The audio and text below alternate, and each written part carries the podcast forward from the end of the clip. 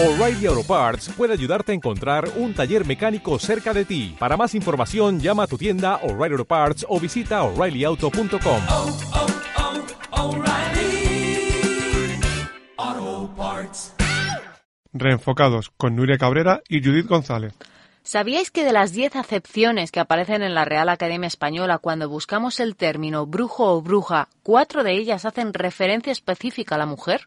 Además, en una de ellas, bajo el marco de los cuentos y el folclore, se determina la bruja como mujer fea y malvada que tiene poderes mágicos y que generalmente puede volar montada en una escoba. Otra de las curiosidades es que la palabra bruja viene como el femenino de brujo, pero en cambio sus connotaciones son totalmente distintas. Como ya sabéis, tras el concepto de bruja se esconde una parte de la historia de nuestra civilización, una persecución que se ha mantenido a lo largo de varios siglos, sobre todo entre el siglo XVI y el siglo XVIII.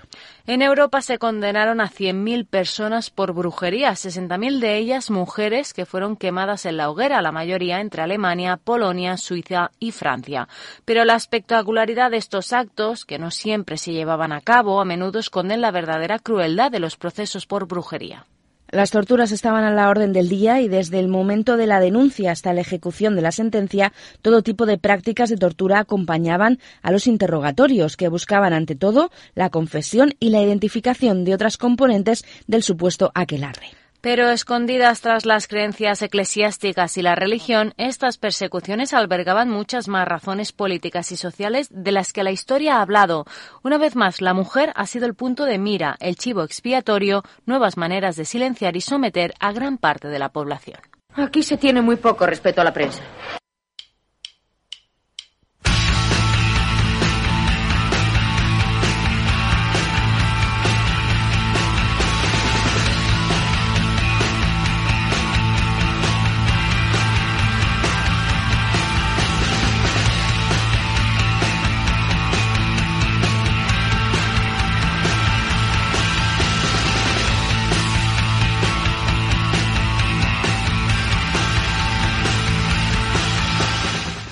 Buenos días, os damos la bienvenida a un nuevo Reenfocados, el programa en el que os traemos un gran abanico de interesantes temas que probablemente no hayáis visto en demasiados medios.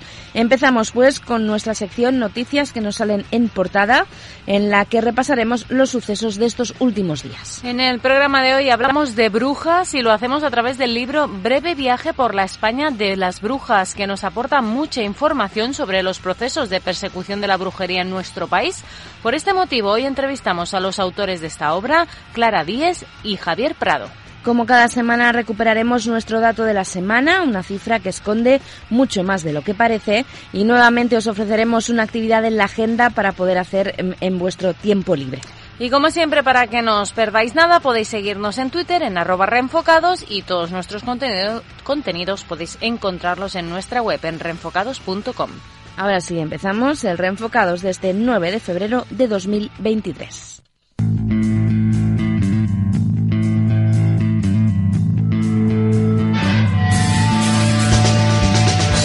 Noticias que no salen en los medios.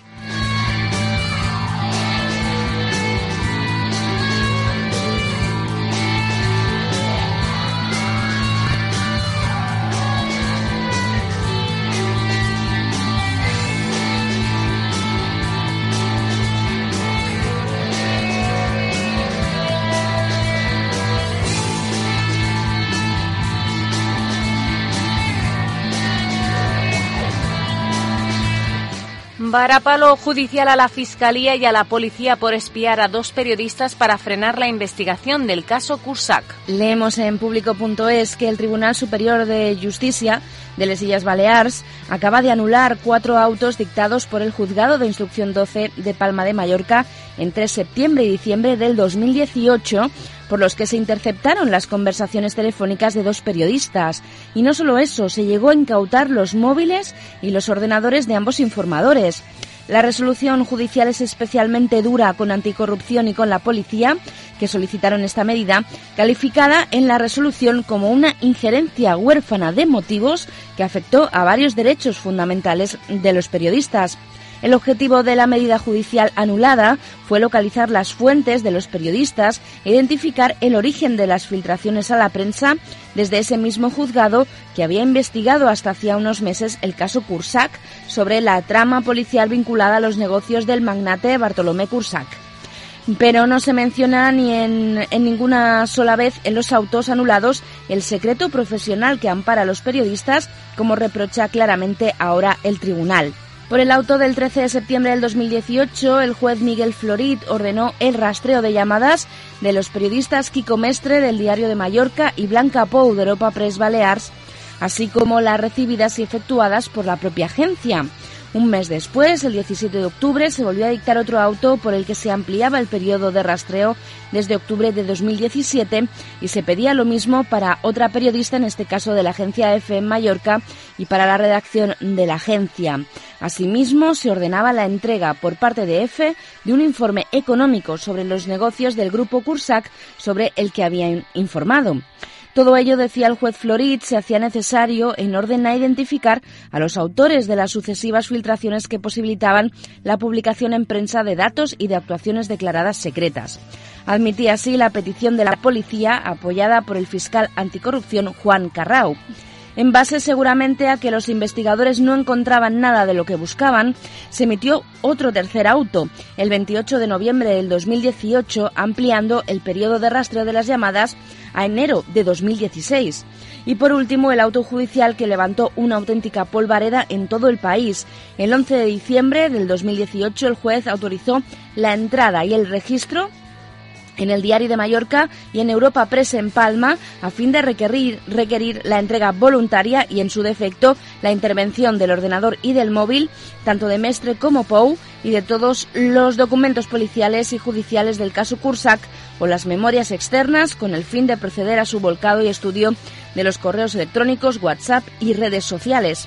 Sin embargo, el auto del tribunal que acaba de anular la incautación de los móviles de los periodistas puede tener un efecto determinante para el futuro del juicio, que posiblemente arrancará a mitad de este año. Al quedar sin efecto la información obtenida a través del registro de llamadas y la incautación posterior de los móviles de estos dos informadores, todo lo que se hubiera avanzado en la investigación como consecuencia de esa acción debe quedar anulado también, según informan fuentes judiciales.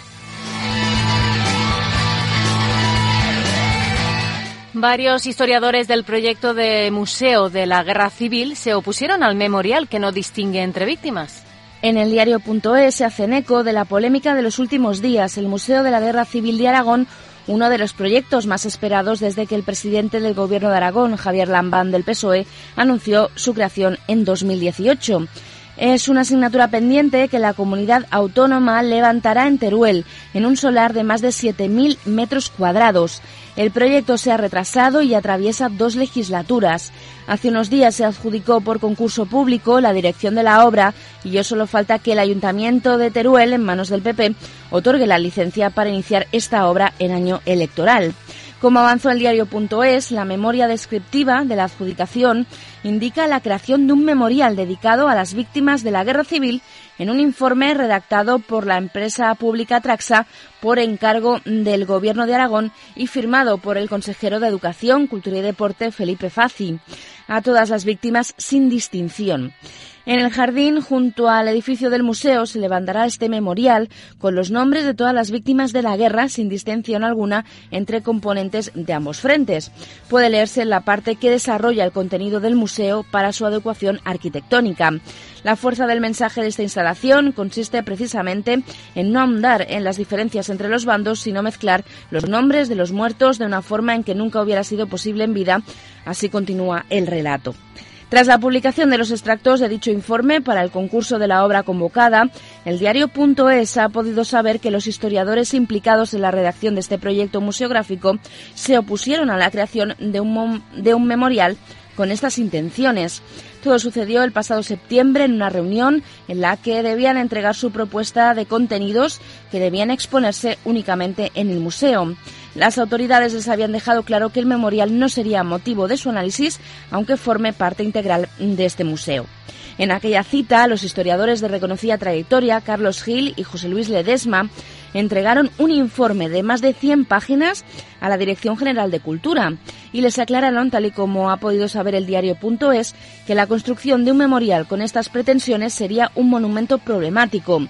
Como argumento, uno de los dos historiadores explicó que las intenciones de mezclar los nombres de las víctimas de los sublevados con los de los defensores de la democracia sería algo similar a lo que pretendió el franquismo desde los años 50 y que ese planteamiento del memorial contravenía los postulados científicos del museo.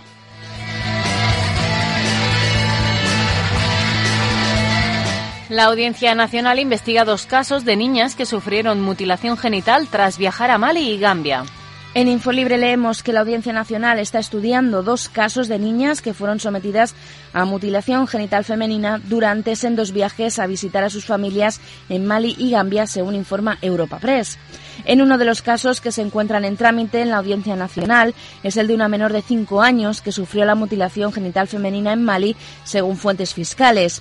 Las mismas fuentes precisan que fue el médico de la niña la que fue la médico de la niña la que se dio cuenta de que la menor había sido sometida a esta práctica e informó de los hechos. El otro caso que está estudiando la Audiencia Nacional es el de una familia de Gambia que hace unos seis o siete años viajó a su país de origen con sus hijas menores, una de las cuales, de un año de edad, fue sometida a la mutilación genital. Según fuentes fiscales, la niña sufrió una ablación faraónica, la cual se considera la forma más agresiva de mutilación, que consiste en la extirpación de los labios mayores y menores y del clítoris.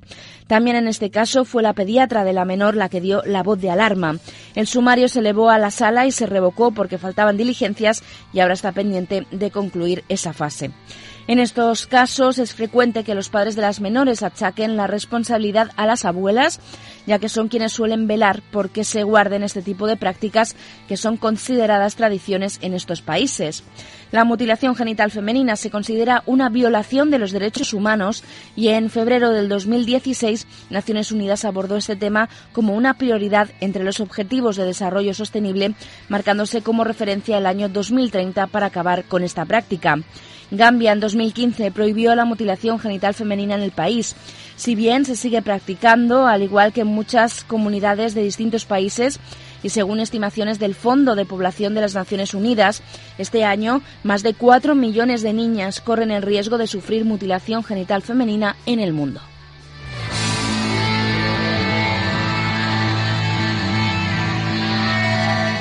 Un año después del derrame de Repsol en Perú, todavía hay restos del hidrocarburo en la costa. En el Salto Diario relatan que pese a que Repsol informó el pasado 13 de abril de la culminación satisfactoria de las principales labores de limpieza de los 11.900 barriles de petróleo vertidos el 15 de enero del 2022 durante unas operaciones de descarga, los últimos datos brindados por el organismo de evaluación y fiscalización ambiental evidencian la presencia nociva de restos de hidrocarburo en 71 puntos de la costa central peruana. La catástrofe impactó sobre muchas de las especies emblemáticas del ecosistema marino y, según datos de la Defensoría del Pueblo, truncó la vida de más de 15.000 personas, principalmente pescadores artesanales, pero también comerciantes y trabajadores de otros oficios vinculados al mar y al turismo que perdieron su fuente de ingresos. Hoy en día, buena parte de los damnificados se encuentran en una situación de incertidumbre, sin expectativas de recuperar su forma de vida en corto o medio plazo. Así lo vaticinaba, tristemente, el director científico de Oceana Perú, Juan Carlos Riveros, justo hace un año.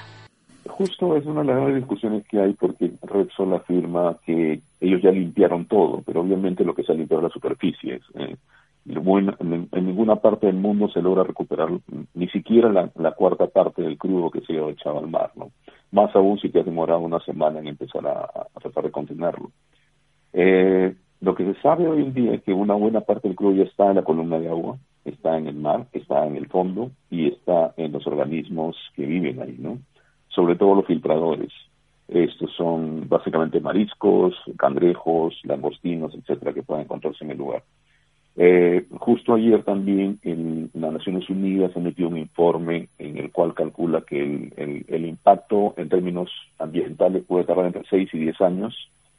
Y esto es probablemente muy, muy, muy correcto, no solamente por los peces o los animales, digamos, que toman parte de la dieta eh, humana, sino además porque, por ejemplo, hay, en este lugar había colonias de nutrias, estos animales marinos, había colonias de pingüinos, habían algunos cormoranes únicos, todos ellos protegidos por el más alto rango de la lista roja en Perú, sencillamente han desaparecido, ya no están.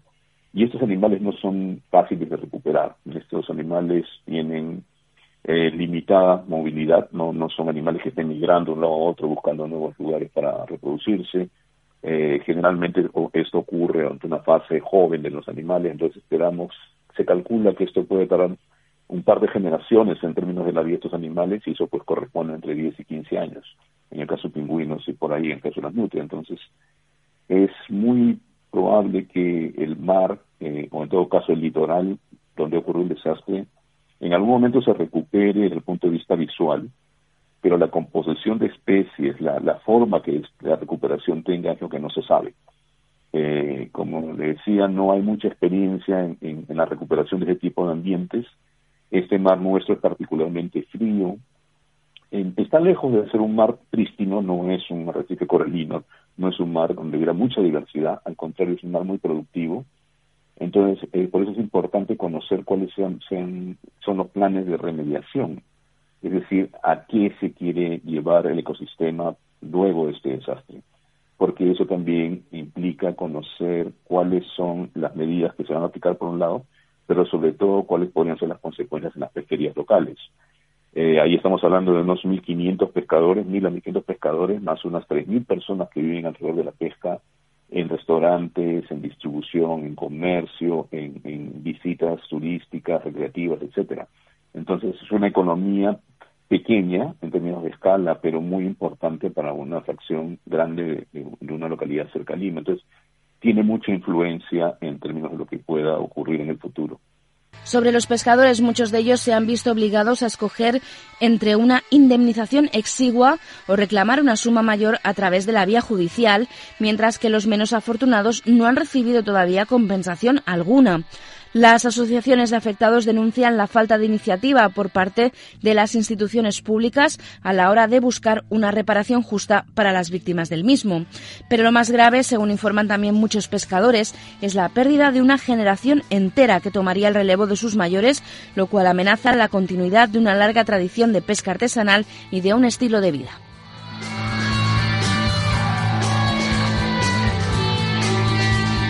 Y organizaciones sirias piden a Putin y al Assad parar los bombardeos en zonas afectadas por el terremoto.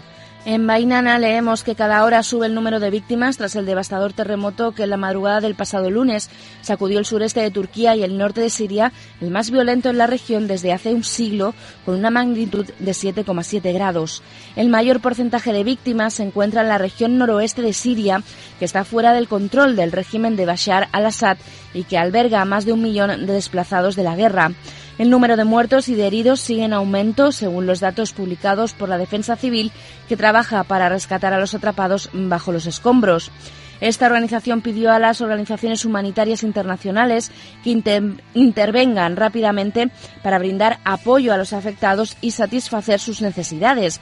Y también piden a la comunidad internacional que asuma sus responsabilidades ante esta catástrofe y se tomen medidas de emergencia para evitar que la situación empeore, presionando al régimen de Al-Assad y a su aliado ruso para que garanticen que no bombardearán las zonas afectadas por el terremoto.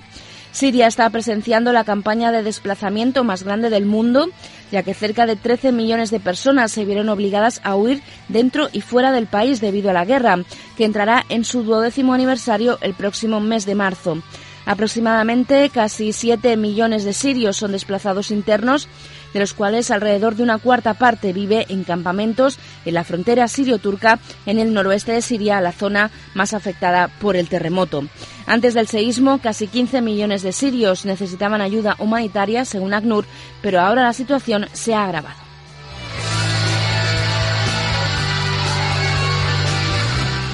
No pierdas detalle. Búscanos en Twitter, arroba reenfocados. Agradezco el esfuerzo que estás haciendo. Hacer preguntas es importante. Hay gente que cree que no importa. Un bando u otro siempre dirá que eres parcial, pero si dejas de preguntar, el pueblo americano pierde. Puede que sea cursi, pero es lo que creo. Así que sigue así.《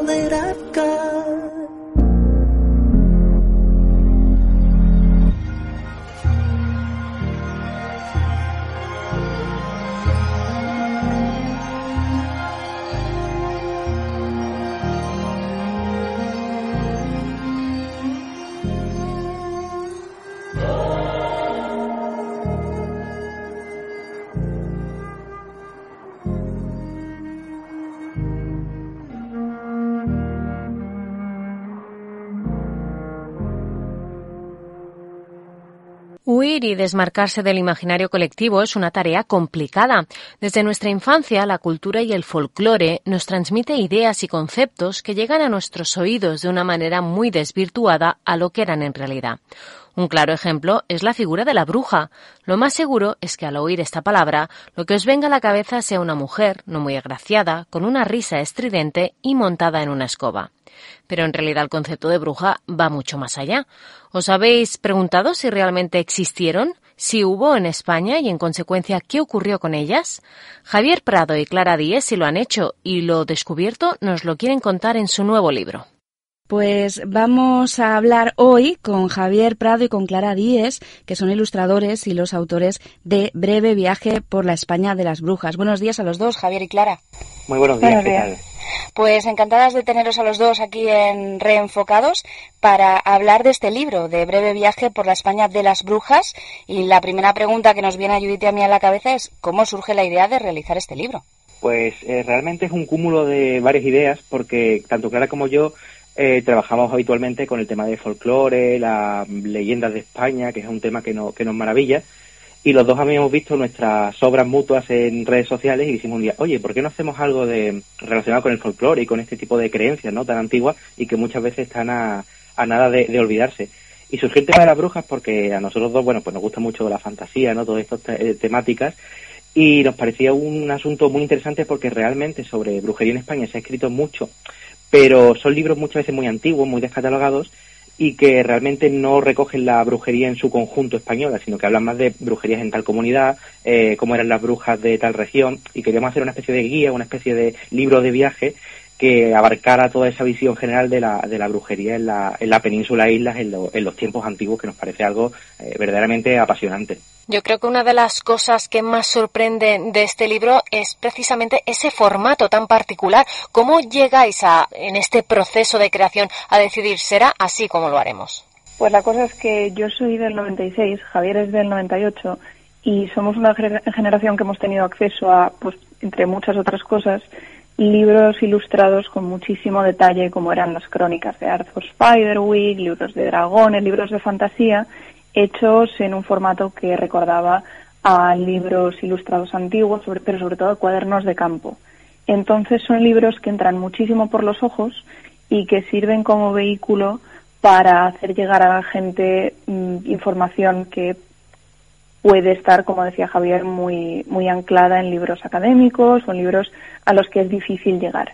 Entonces estuvimos hablando de en qué centrarlo, porque claro, si te pones a hablar de magos y brujas, es que es un mundo muy grande y hay una diferencia muy grande entre lo que se piensa de un mago y lo que se piensa de una bruja. Y como decía Javier, hay libros de algunas regiones concretas, de algunas comunidades, pero no hemos visto muchos que traten la España en todo un conjunto. Entonces, no, no es por mm, aglomerar o centralizar, sino porque aquí estamos hablando de un marco político, legal y religioso concreto que da un contexto bajo el cual tiene sentido tener una perspectiva global del asunto. ¿Os habéis encontrado con historias que se repiten a pesar de estar, o por lo menos la, la, la sustancia se va repitiendo a pesar de estar muy alejados geográficamente?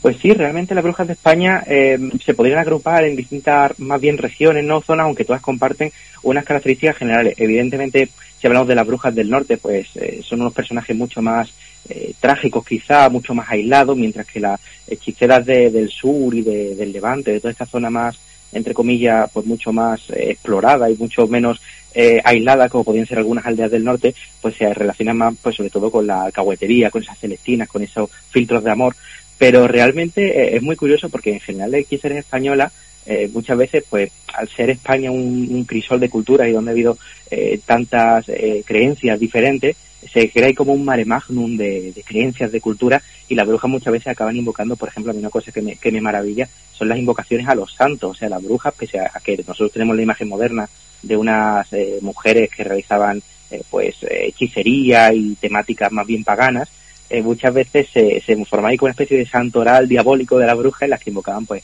a Santa Marta, a la Virgen María, a Jesucristo, y eso es algo que, repito, está extendido por toda España, también por países cercanos como puede ser Francia, pues es una, una, una cosa verdaderamente curiosa.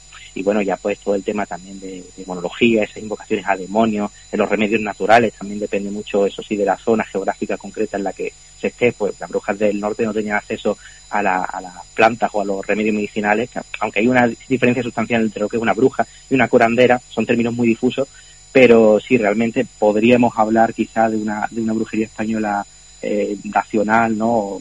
Por zonas, pero que siempre tienen muchas cosas en común y que, repito, es una, una materia verdaderamente fascinante encontrar lo que puede tener en común una hechicera de, por ejemplo, el sur con una hechicera del norte, que aunque hay diferencias, que digo, bastante sustanciales, eh, es una, una cosa verdaderamente espectacular y que nos recuerda pues, a esos tiempos antiguos donde la creencia y la, la, la, realidad y la magia eran dos cosas muchas veces indistinguibles y que la gente tenía como, como por algo cierto.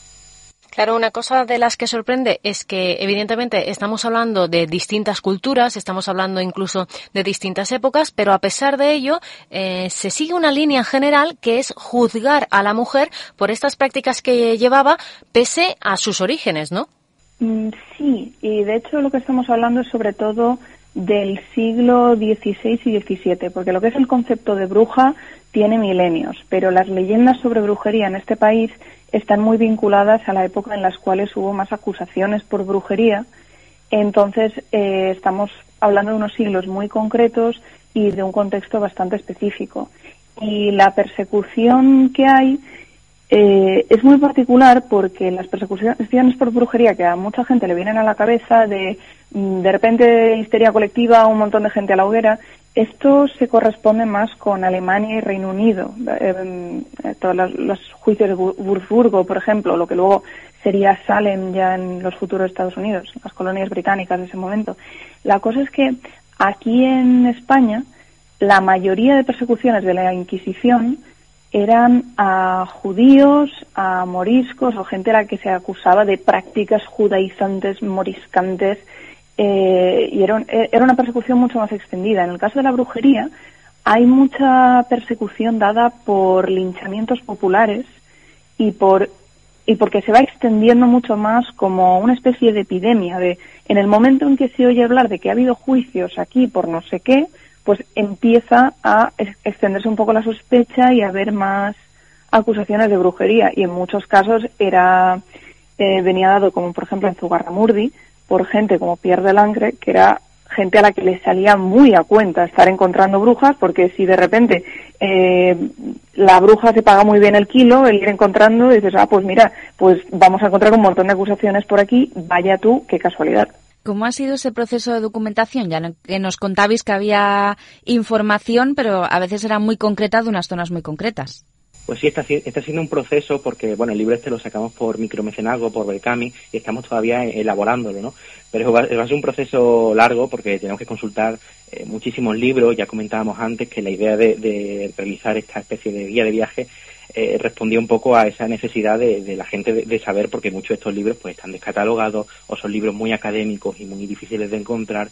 Y bueno, entonces estamos recurriendo a muchos textos, pues eso, lo que comentamos, eh, brujería, por ejemplo, en Galicia, brujería en Asturias, textos muy eh, separados entre sí, que no, no, no están recogidos en un único volumen, pero está siendo un proceso en ese sentido muy interesante. Y compaginando la labor de documentación de biblioteca, podríamos decir, también estamos entrando en contacto con muchos eh, expertos en el tema de la brujería, porque aunque a nosotros no, nos encanta el folclore, nos encanta la creencia, nos encanta la, historia, ¿no?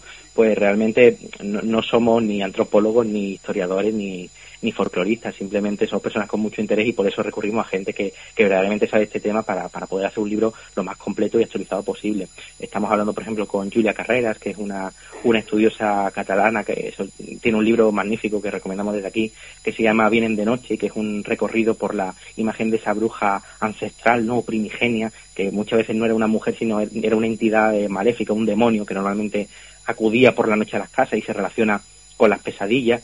Eh, estamos también en contacto con Israel Espino, que es una eh, antropóloga extremeña magnífica que ha recogido un montón de, de historias y de leyendas de, esa comunidad. Y bueno, estamos en contacto con distintas personas que, repetimos, son verdaderamente expertos en el tema, que nos están asesorando, pues, sobre todo a nivel de, eh, de encontrar más documentación, contarnos eh, historias y leyendas que nosotros podamos incluir y también darnos esa visión eh, de, de la bruja desde un punto de vista de estudio moderno, porque como comentaba Clara, eh, aunque la, la Inquisición es verdad que no persiguió eh, en España por lo menos demasiado a las brujas, estaba preocupada más pues, por los falsos conversos y por la gente que verdaderamente pues tenía eh, dinero y poder.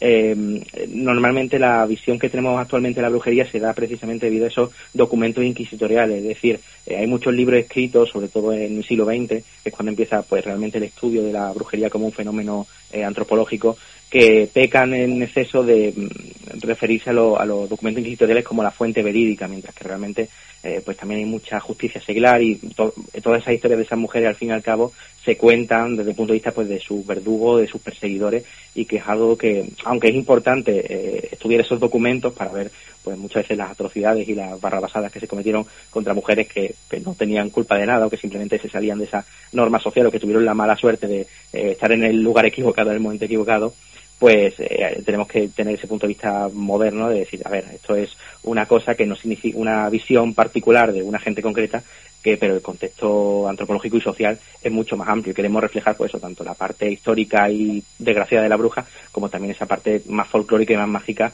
que muchas veces es la que tenemos más, más conocida y muchas veces también la más atractiva. Estamos haciendo mucho para, para trabajar la documentación también que por suerte estamos pudiendo hacer gracias al éxito del Berkami es desplazarnos a sitios en los cuales pues ha habido leyendas, ha habido acusaciones, se sabe de, de procesos inquisitori- inquisitoriales concretos o simplemente pues eso, ha habido leyendas, es decir, en, este castillo había brujas, en esta torre había brujas, en este bosque había brujas, pues nos vamos allá. Yo de hecho ahora mismo debería estar en el Pirineo, pero desgraciadamente ha helado muchísimo y he tenido que posponerlo un par de semanas, pero ahí vamos, viendo cosas. Bueno, esperemos que finalmente puedas llegar al Pirineo para sacar muchísima más información. A día de hoy, ¿creéis que todavía está enquistado en el imaginario colectivo esta idea tan mitificada de lo que eran las brujas? Yo diría que sí. De hecho, eh, es lo que Clara y yo le hemos hablado muchas veces. Cuando pensamos en, en una bruja, la imagen que nos viene es la típica eh, bruja vestida de negro con el sombrero picudo, que realmente eh, proviene de esa, de esa bruja inglesa, que al final el sombrero ese picudo no es más que un- una transformación del sombrero clásico de, lo- de las personas de, la, de, la, de, la- de los colonos británicos, ¿no?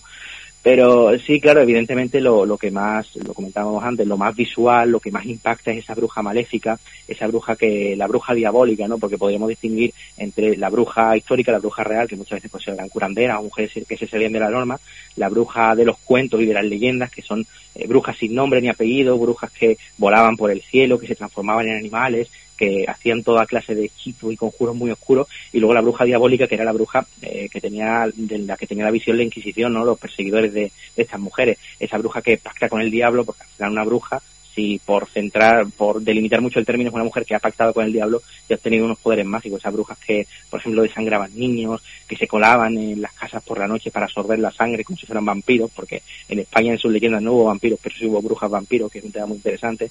Y claro, al final, eh, todas esas acusaciones y toda esa historia colectiva que en muchos casos se vivió en determinadas aldeas de, de Europa es lo que ha configurado la imagen moderna de la bruja que, que tenemos. Decíamos antes Zugarramurdi, que es quizá el proceso más famoso en Zugarramurdi realmente, pues como comentaba Clara, lo inició Pierre de Lancre, que era un magistrado de Burdeos, que fue el que remitió, eh, bueno, el vino de Francia persiguiendo una serie de, de brujos y de brujas o personas acusadas de brujería que habían escapado de Francia hacia el País Vasco y remitió un informe a la Inquisición Española para que investigara y que dio origen a los juicios de Zugarramurdi, que ese fue seguramente el proceso más bestial que ha tenido lugar en España, que con 11 o 12 acu- eh, eh, condenados a muerte y que realmente pues es el proceso que, que ha generado más expectación. En el juicio se dijeron una serie de cosas terroríficas, desde que las brujas tenían unos eh, diablos con forma de sapo a los que amamantaban, que montaban en caballos eh, esqueléticos, ¿no? En esqueletos de caballos que pues asesinaban niños, invocaban al diablo, pues todo este conjunto de creencias y de tonterías, porque al final evidentemente no creo que la bruja tuviera unos sapos ayudantes o que invocaran al diablo, pero es lo que ha trascendido, es los documentos inquisitoriales son la, eh, los documentos más consultados y al final son los que han generado esa imagen de la bruja que tenemos hoy y un poco el, el interés que tenemos a la hora de realizar el libro es dar esta imagen legendaria que es muy interesante antropológicamente, pero también la imagen tristemente real de las mujeres que sufrieron precisamente por, por estas creencias, porque la creencia eh, modifica la realidad y este es el caso palpable de que, de que eso es así. Además, eh, esa, ese interés que os mueve a vosotros para hacer este breve viaje por la España de las brujas, también lo habéis encontrado en la gente, porque el crowdfunding, la campaña de micromecenazgo en Berkami, ha tenido muy buena acogida. Sí, la verdad fue un éxito. O sea, llegamos al 1.353% de financiación. Fue una locura. Y bueno, a cualquier persona se le ocurra venir a decirnos, ¿os habéis hecho ricos? Mm, No, te enseño el, gasto, el coste del papel actual si quieres, te prometo que no. Pero nos ha dado por lo menos para poder centrarnos durante bastantes, bastantes meses en documentarnos y sobre todo hemos visto una respuesta increíble a un tema que parecía muy de nicho. Porque, como comentaba Javier, tenemos una imagen de las brujas que, digamos, superpone diferentes mitos. Tenemos mm, mitos ancestrales que, a quien le interese, pues en el libro Vienen de Noche se explora mucho este concepto más antiguo de la bruja. Tenemos la versión moderna derivada de una mitología de las acusaciones y tenemos luego ya una versión romantizada de la bruja como mujer sabia acusada injustamente, pero hay, hay muchas capas aquí. Entonces, al final lo que nos hemos encontrado es que en un libro que parecía un poco extraño en su planteamiento, porque es un libro ilustrado, pero no es ficción, pero es un ensayo, pero no termina de ser exactamente un ensayo porque sí que tiene una narrativa, pues lo que parecía un poco extraño por una o por otra, a la gente le ha acabado interesando. Ha tenido una respuesta realmente increíble.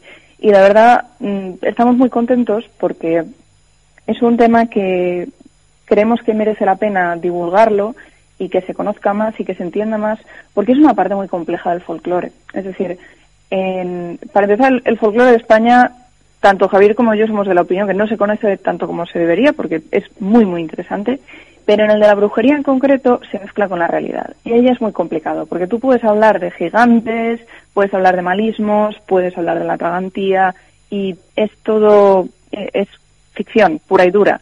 Puedes tener qué tipos de otros mitos y tal, pero ya está.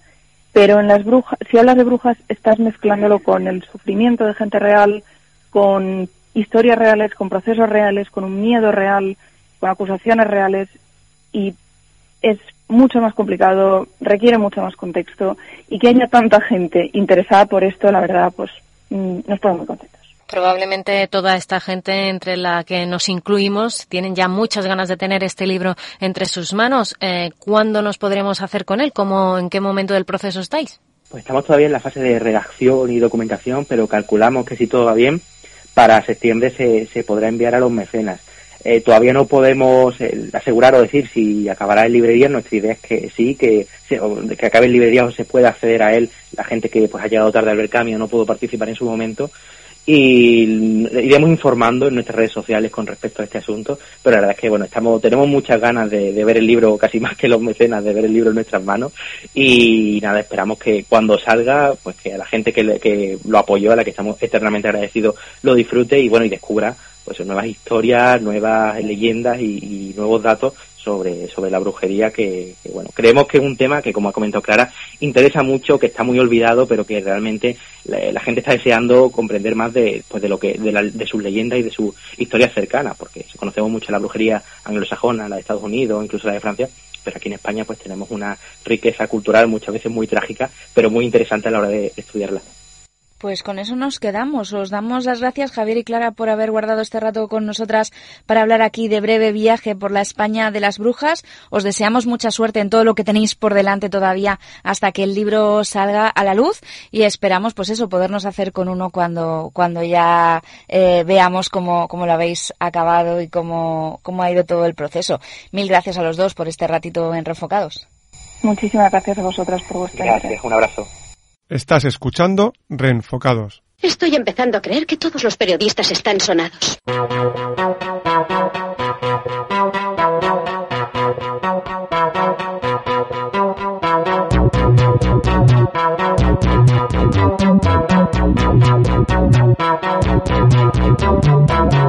El dato de la semana.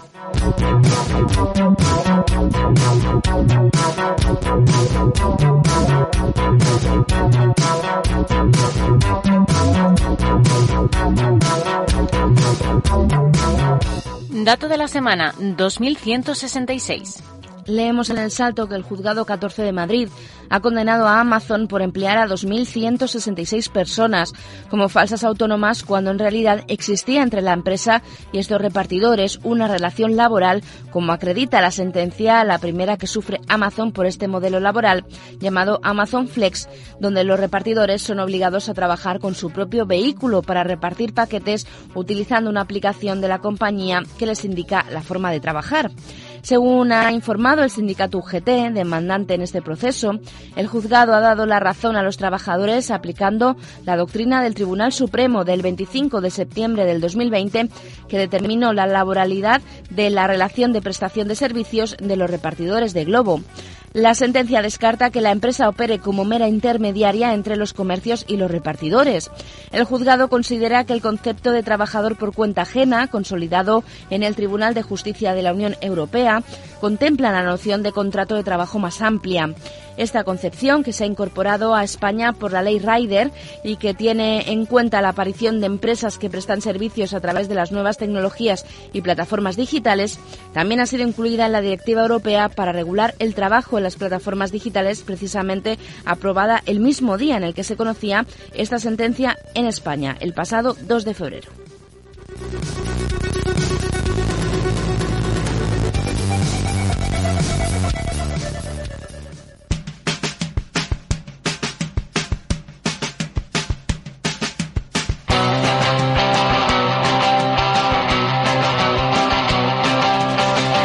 Agenda.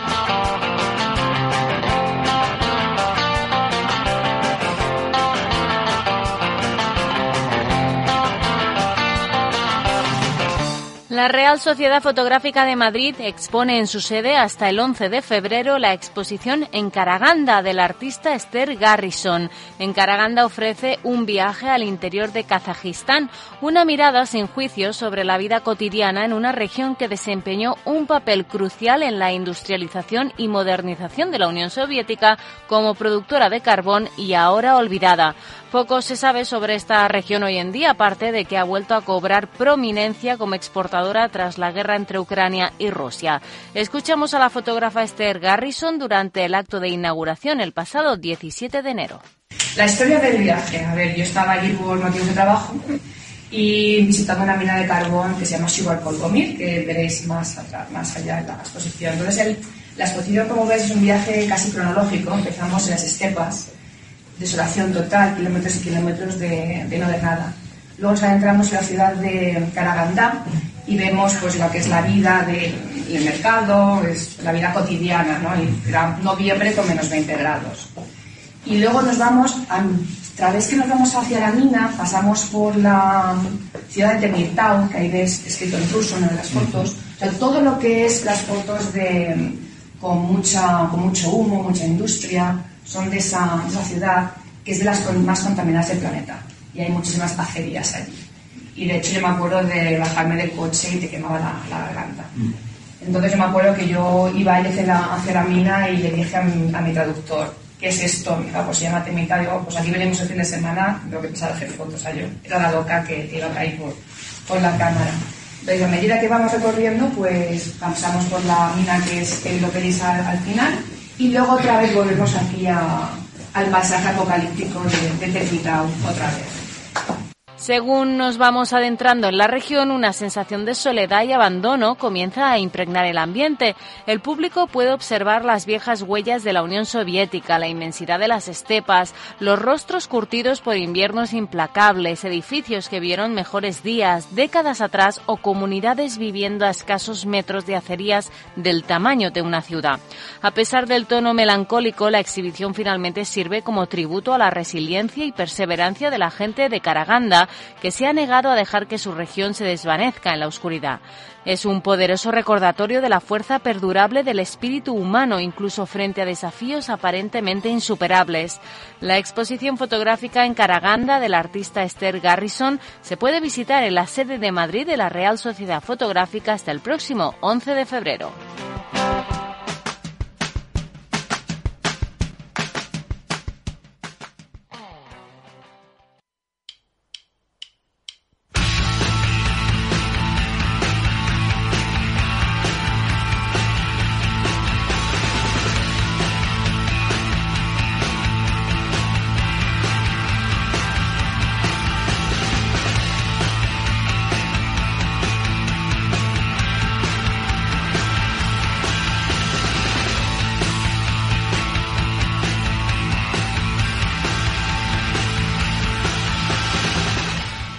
Es el momento de terminar este programa, ya el número 18 en nuestra cuenta de esta sexta temporada de Reenfocados. El otro día estaba mirando cuando nos hicimos cuenta en iVox y era 2016.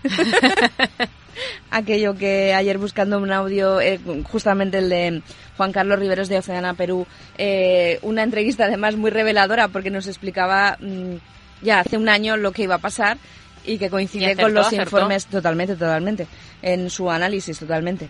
Y, y es curioso porque me equivoqué de pestaña y entré en el perfil y ponía eso, 2016. Madre que en mía. 2016 es cuando empezamos. Es cuando empezamos, sí, sí, por eso empezamos a subir los audios a iVoox, que ya sabéis que allí están todos los programas y todas las entrevistas de estas seis temporadas. Es el único sitio que nos deja tenerlas todas mm, colocadas y bien ordenaditas, así que ya sabéis que están ahí por si queréis rescatar alguna. En el programa de hoy nos han acompañado los artistas Clara Díez y Javier Prado, que nos han hablado de este breve viaje por la España de las brujas, que ha tenido un éxito enorme a nivel de acogida y de su campaña de crowdfunding y que esperamos pues que tengan el tiempo necesario y suficiente para poderlo desarrollar como ellos quieren y es muy interesante lo que han estado trabajando y yo creo que por eso también la gente les ha dado ese apoyo. Y esperamos además que el libro pueda llegar a las librerías porque por toda aquella gente que no ha podido participar en el crowdfunding y entonces no tiene acceso a la obra, pues que puedan acceder a ella porque la verdad es que tiene muy buena pinta. Claro, evidentemente no hemos podido ver muchas cosas, pero si buscáis en Google, ya os dejaremos el enlace, ¿eh? si buscáis en Google en el crowdfunding sí que se pueden ver pues algunas ilustraciones, un poquito por dónde irán los tiros y la verdad es que tiene muy buena pinta. Y además también es algo que se ha hecho muy poco, así que creemos que también eh, está totalmente justificado que podamos ir a una librería y encontrar ese libro en, en los mostradores. Así que esperamos, pues eso, les deseamos toda la suerte del mundo en este viaje propio hacia la España de las Brujas que están confeccionando Clara Díez y Javier Prado. Y por los demás, pues nos vamos a ir. Nos vamos. Nos vamos a ir en- con música, como hacemos cada semana. Esta vez nos pasamos de eclécticas y nos vamos hacia el pop neozelandés. ¿Qué te parece? Me parece genial, aquí hay que tener la mente abierta. Tenemos la mente abierta, los oídos también abiertos y por eso hoy nos vamos con, os digo, con música neozelandesa, aunque la escucháis y no va a parecer neozelandesa, pero la chica que la canta, que es Kimbra, esta artista neozelandesa, pues es de allí y es su cuarto disco de estudio llamado A Reckoning y nos quedamos con una canción de este disco que lo tenéis enterito en Spotify, también hay que decirlo, eh, una canción que se llama New Habit y con ella nos vamos hasta la semana que viene. Pues hasta luego.